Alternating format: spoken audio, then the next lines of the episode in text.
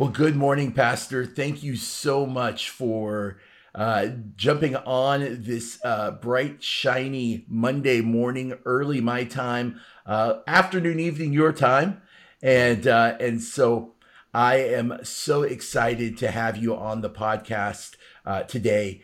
Um, I've I've heard that you and your church have been doing have been doing some amazing things, helping guests from Ukraine as they've you know uh, started in some cases a brand new journey.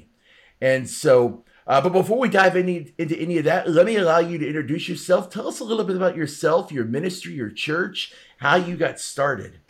Yeah, thank you so much, Shaun, for having me with you at this podcast. I'm uh, Dorin Dumitrascu, and I'm one of the pastors of uh, Emmanuel Christian Church in Galați, Romania. I'm uh, working with uh, this church from the beginning of the church, which was 1999. And uh, I started uh, being involved as a, a, worship leader, but now I, um, I take more and more responsibilities in, uh, in leadership of the church. I've been a teacher for 11 years, and I love working with teenagers, especially. And 11 years ago, I decided to be full-time minister at the church working, as I said, with uh, worship and also with youth. And my passion is to connect the church and Christian values with uh, society. I, I know uh, specifically about this region that um, the communists said about uh, Christians, but we are stupid and closed in our um, uh, small churches and with no uh, context of the, the time we are living in and um, something stirred in my heart and my passion is to connect christian values to society. So that's why i'm um, i'm working uh, with uh, teenagers with kids with all kind of ages and i want to share the gospel in different ways. And praise god for this huge opportunity that uh, he provided us um, for the war. It's not a good thing but even the the bad things are managed by god for good purpose so we we see the good side of working with uh, people from Ukraine. So far, I would say our church um, worked with about two thousand people from Ukraine from the wow, two, the war. Yeah, two thousand. Yes. So because, you guys, you guys have seen a lot of people come through your yeah, your church. Yeah, the second day after the war began, which was February 24, the second day, 25th, we opened our uh, church as a refugee center for people. And we could see a change in the behavior of the people coming from uh, Ukraine. Firstly, uh, people that uh, had a plan. They had a car, they had money, they had whatever needed for getting to Europe, England, Germany, or different countries. But now right. we can see people with no perspective, uh, only women maybe with children coming and have no plans. So uh, this uh, determined way to stay longer till we find a solution for them to find a, ho- a house, a temporary house in Romania or in different parts of Europe. Right. Well, I want to I want to talk about a couple things that you just mentioned right there, uh, Pastor. Uh, number one, you said that obviously the war this is a a, a tragic situation um, a bad situation. But i would agree with you. It is amazing to see um, god be able to use something um, like like war to really unite the church and to allow them to be his hands and feet. And and i i, I i've been blown away by I, I, I guess I didn't know really what to expect um, when when the when when this all started. But I've been blown away by seeing these churches come together, churches that didn't even necessarily know each other right. um, previously, uh, come together, congregations come together, and just simply say, "How can we help? How can we show the love of God to people who need help?" You know, no, no, no, no, you know, preconceived notion, no preconceived idea. Well, you have to be this way or look like this or know this or be this religion. How can we help you? How can we show Jesus's love to you? All right. And um, I, I, used to work for a um, a, a large nonprofit uh, that did humanitarian relief, and they, you know, their their founder said it's really hard to share the gospel with someone on an empty stomach. Yeah. And, you know, what he meant by that was simply sometimes you have to take care of people's physical needs first. And then when you take care of those physical needs, you're able to go in and really share the gospel message and faith and, and what, you know, Christ loves. So, um, uh, and secondly, I, I can't believe 2,000 refugees. So let, let's let's dive into that. So leading up to the 24th, leading up to February 24th, which I know is the day that yeah. kind of uh, you know started everything.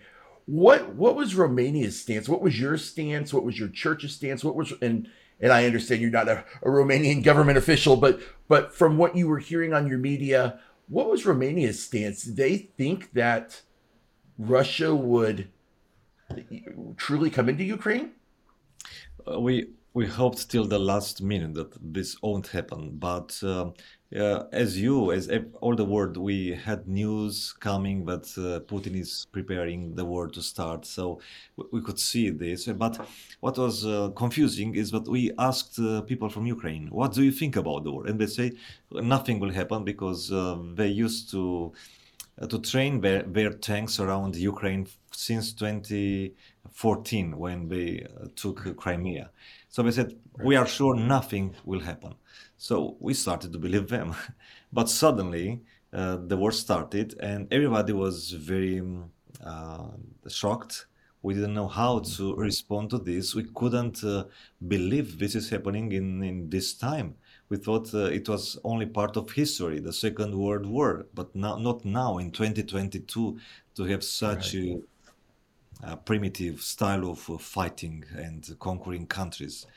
So yeah, we, we are shocked, and um, I think that um, transformed all this um, anxiety into working for the kingdom, and we could see amazing waves of uh, uh care and of course concern, of prayer, of donations for this situation. People, as we said, from all kinds of churches, even non-believers, they started to donate for the church when we said mm-hmm. first on the first day but our church becomes a, a refugee center people in our city who are not christians they asked for help how can we help your church to to help refugees so yeah it was a unique time in history i'm sure for the the rest of my life i remember this period which is a mixture yeah. of emotions you know when, when you hear the stories of these people and probably we'll talk about stories in our uh, interview today. But when you hear stories so sad and so dramatic, um, your your emotions are broken. But at the same time, you see the power of the gospel and the beauty of the church,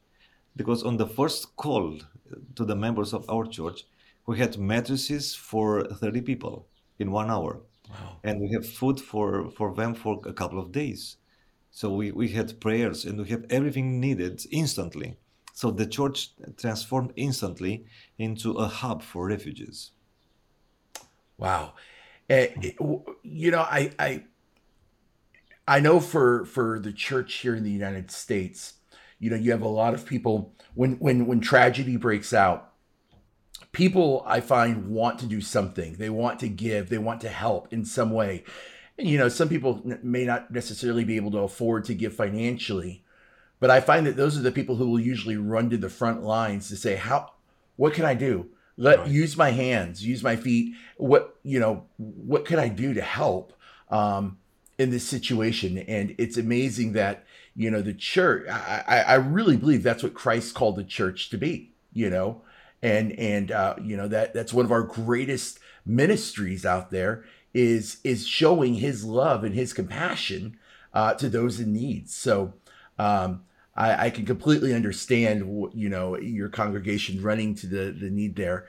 Um, so let's let's talk about a couple of those stories. So obviously, how how you guys are you you have Moldova between you, correct? Correct. Yes. Okay. So where did you see the majority of your guests uh, coming from, and uh, how how did they travel, and mm-hmm. and uh, what are some of their stories that stick out to you? Yeah, right. So uh, our city Galați is uh, very close to Moldova, but if you drive one hour from our city, you'll find the border directly to Ukraine. So okay. this is the place where the most of the people that stay in our center come from. This is called Isaccea and it's in the county of Tulcea. It's uh, like one hour from our place. So um, yeah, we, we receive phone calls from the the borders, uh, customers, and f- even from people in, in Ukraine calling us because we now know about our church being a center, and um, we send cars, we send drivers to the border, waiting for the people we are waiting waiting for, and we bring them to our church. Usually they stay here between two days and one month um, and uh, we accommodate them. We provide a bed.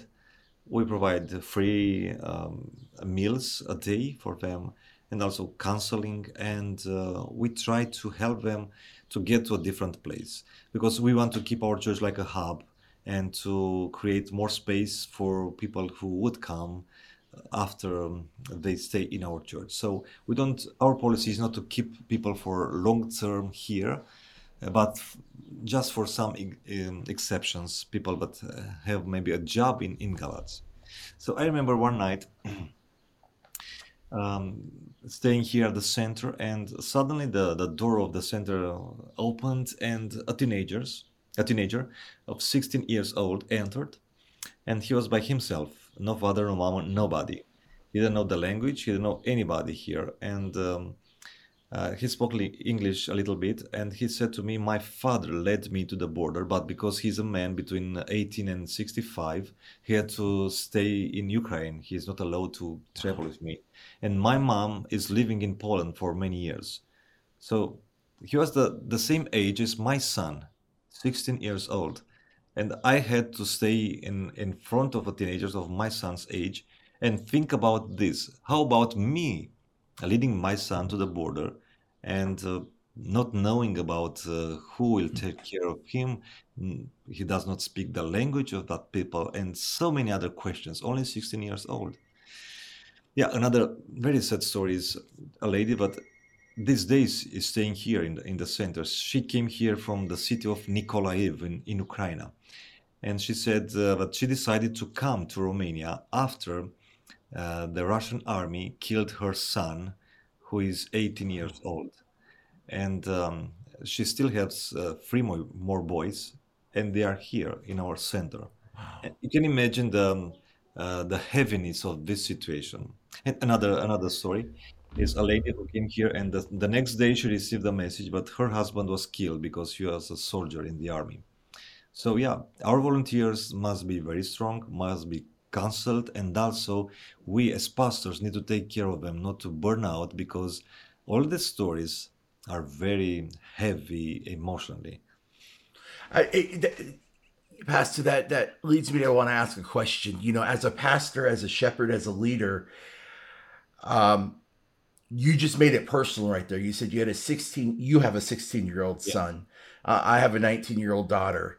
And and i could not fathom dropping them off at a border of a of, of, a, of a strange country, yeah. um, and saying, "Go, be safe, yeah. go find go find help," and um, how how do you how do you and your other pastors uh, prepare spiritually? How do you guys?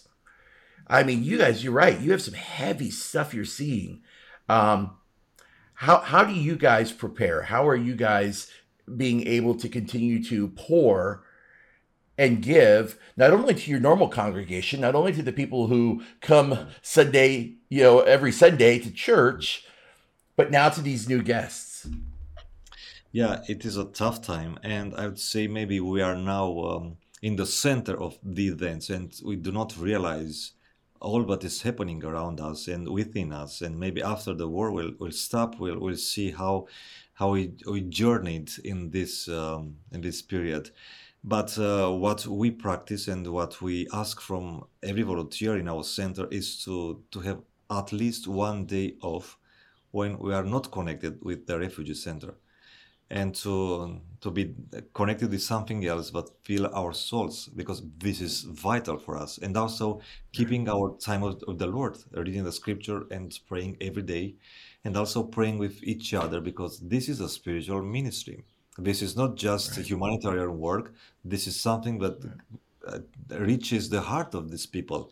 It's not just accommodating them or uh, providing a bed or meal for them. It's it's caring about their souls and their about their eternity. So yeah, we, we pray for this, and also we we want to take time to um, relax and to be out of this um, uh, huge ministry of the Lord. Right. Just just basically refresh. Time to refill and yes. refresh. So. Right. Uh, how, how big is your church? How many people attend on a Sunday? Uh, your normal congregation? Yeah, we, we have around uh, 300, 320 people attending our service every Sunday. Oh. Okay. It's okay, not a big so... church, but we have uh, very dedicated volunteers who come and serve. We have key volunteers who are the same from the beginning, and they come here almost every day. We, we have to send some of them out some days of the week because they love so much uh, helping volunteers. And also we, we've been um, we've been blessed by other churches, even from UK or United States, who send uh, volunteers here, and they're a huge blessing for us because they will help and they come here maybe for a couple of days a week or two and uh, come to help from cleaning the toilets uh, changing the beds uh, providing for meals and just being around and praying for people. These are uh, things that uh, other other churches invested in our church to make us resist for long term got it yeah that's um again, it's just uh, one more example of the power of the church pulling together. You just said from the UK, from the US, churches. You know, we, we we see the need, and and and it's our responsibility, I, I believe, to respond to that need. And so, um, you know, I I'm it's so refreshing to hear uh, the stories of these uh, you know churches that from other countries coming to help. Um, let me, let me go back to your stories for just a couple of seconds. So, what I, I have to know what, what ended up happening with the young man. Praise God! Now he's in Poland and he's with his mom and waiting for the war to, to stop, and he will join his father also. Yeah. Okay. This is the situation. You know, uh, many of them we, we connect them with the families they have. Yeah, and that's that's what we've seen. I know, I know there in Borrelia, uh, the churches we work with up in Bucharest, uh, we we see a lot. They're they're like you said. I think you said use this word earlier. You said hubs. You know, yes.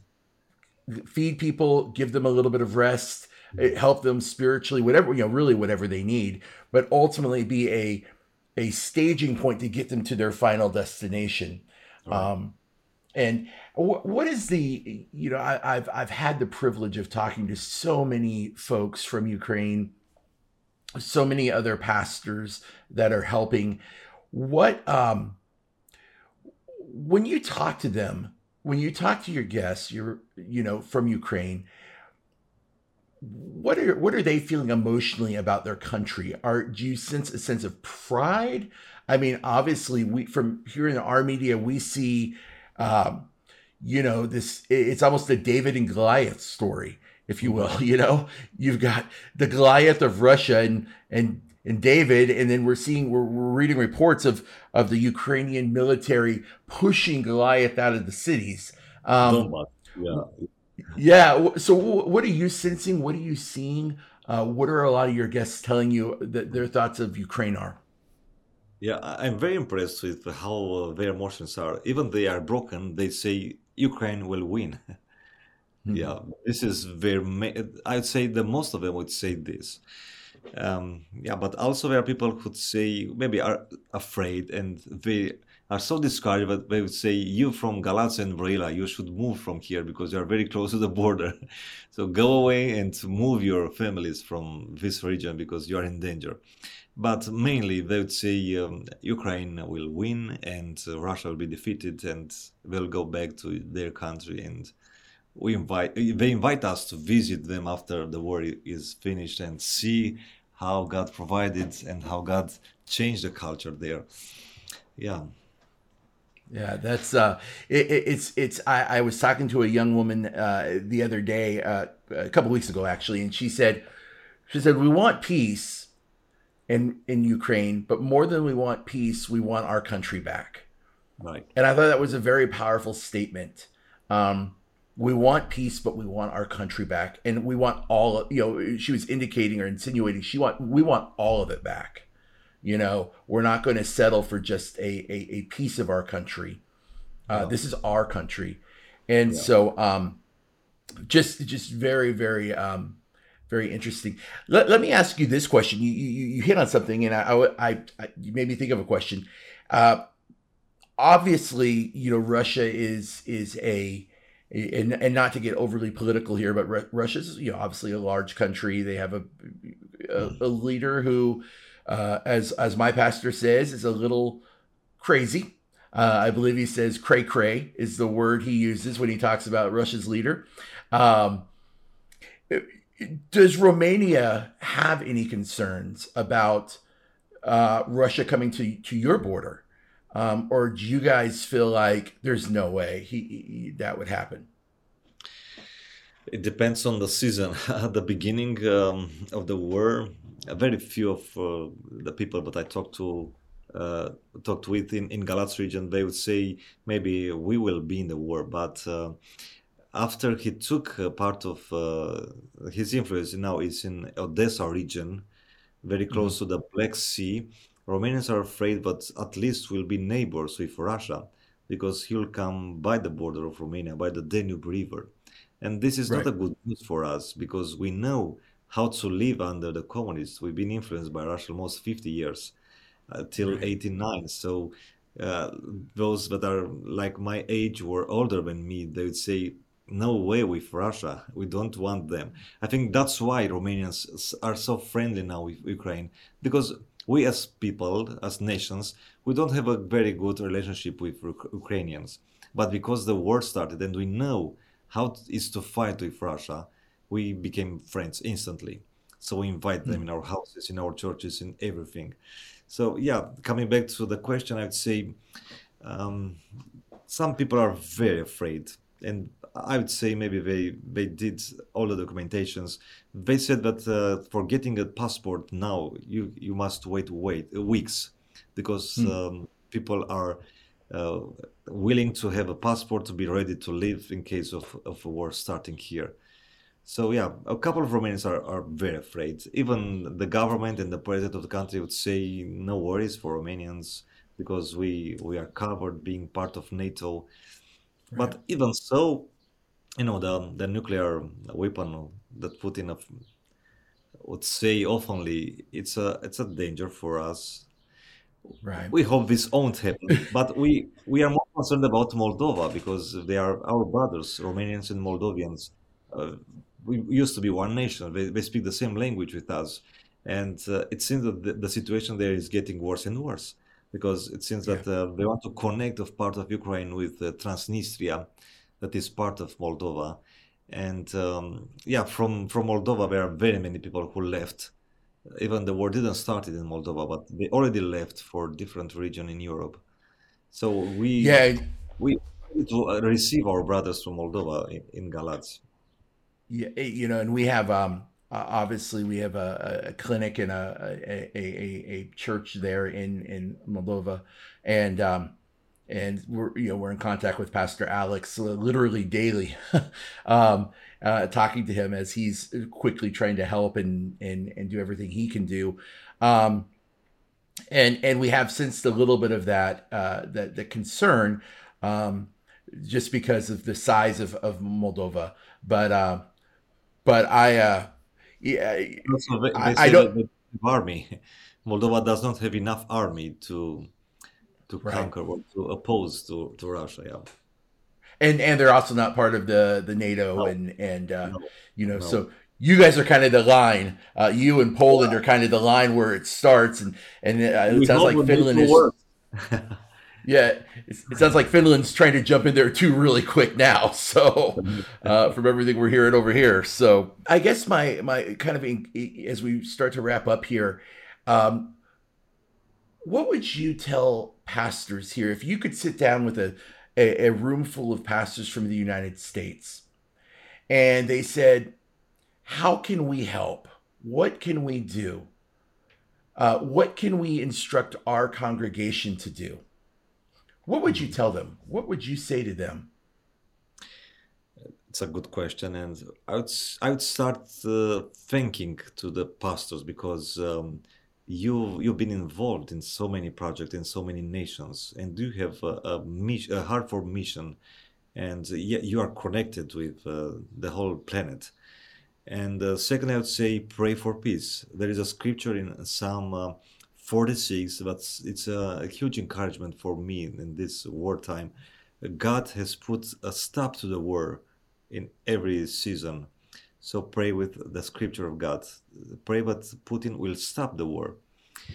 Uh, then I would encourage them, these pastors to come and visit, come and see, uh, or send key people from your communities to see how the things are are here, um, and also uh, continue to donate because um, the the need in Ukraine is so big that uh, it, it will take like uh, 20, 30, 40 years to rebuild Ukraine. So be prepared to to for long term, long long term missions in in Ukraine. And after the war will stop, I'm sure churches from United States will love to visit and to connect with churches in, in Ukraine to to help them. And one of the projects that we are doing in our hub in uh, Galați is to send the trucks of food to Ukraine. So yeah, I would like to invite you to connect with us and so many others in Romania who do the same, and to send food for the churches very close to the border of Romania. Please send volunteers to Romania. We need your uh, hardworking people here in the in helping and um, administrating uh, centers like ours and some others. Yeah, so a lot a lot of tangible ways people can get involved, and yes. it's interesting that every pastor I've talked to have, has kind of said the same thing. They've said, obviously, pray for peace. Yeah, and obviously, you know, give when you can. But they've all talked about the rebuilding efforts. They've all mm-hmm. talked about the, um, you know, that this is not a short term situation uh, so much damage has been done. Right. Even if the war were to end today, which would be great, um, there's still a rebuilding of a, of a nation that's going to have to happen. Right. And, and that's going to take a lot of time, a lot of resource, uh, a lot of help. And, um, and so I, I, I, I appreciate that that comment in in in sending people over um, and and keeping it on the forefront of their mind that this is not you know just because we don't hear about it in the media here as much as we did when it first started around the you know Feb- February 24th doesn't mean that stuff's not still happening. There's still an active war going on. People are still unfortunately um you yeah. know losing their lives. And there are still you know people who are very fearful and mm. and are leaving. Um, you know, I, I they're they're home. Uh, how how often are you seeing now uh, refugees arrive at your facility? Are they still coming daily? Yes. Um, so we have daily okay. people coming here. We, we have uh, right now about 80 people. So the number of people that stay in our refuge in refuge center is center is between 17 100 people. So we okay. see daily people coming and leaving, coming and leaving. Yeah. Yeah, and that and that's uh, I, I know our church in Moldova. That's what he's seeing too. He said uh, when we were talking to him last that you know they'll have a bus show up in really the middle of the night. You know, sometimes and and uh, it'll have you know 50 60 ref, you know refugees on it and they have to call call to arms real quick call to action you know uh, process and feed and and and and and you know try to help these folks any way that they can um, are you are what are you guys partnered with any organization like Convoy of Hope or any of the other organizations out there to help with supplies? No, we, we don't have connections with uh, this kind of organization. We we're in touch with different churches and um, sm- maybe smaller organizations in in Europe and United States. Okay, okay. Well, um, I, I will definitely keep my my ears open. Um, with uh, I, I know that we we have a relationship with Convoy of Hope, who is a international organization that is you know brings in tangible needs and really, um, you know there there could be some some opportunities there. So let me uh, let me see what I can do on this side and see if we can help. Because as I I was telling a pastor up in in uh, Bucharest, you know, we want you to the funds that that are being sent over. We would rather those go to something, you know, to use the best way possible.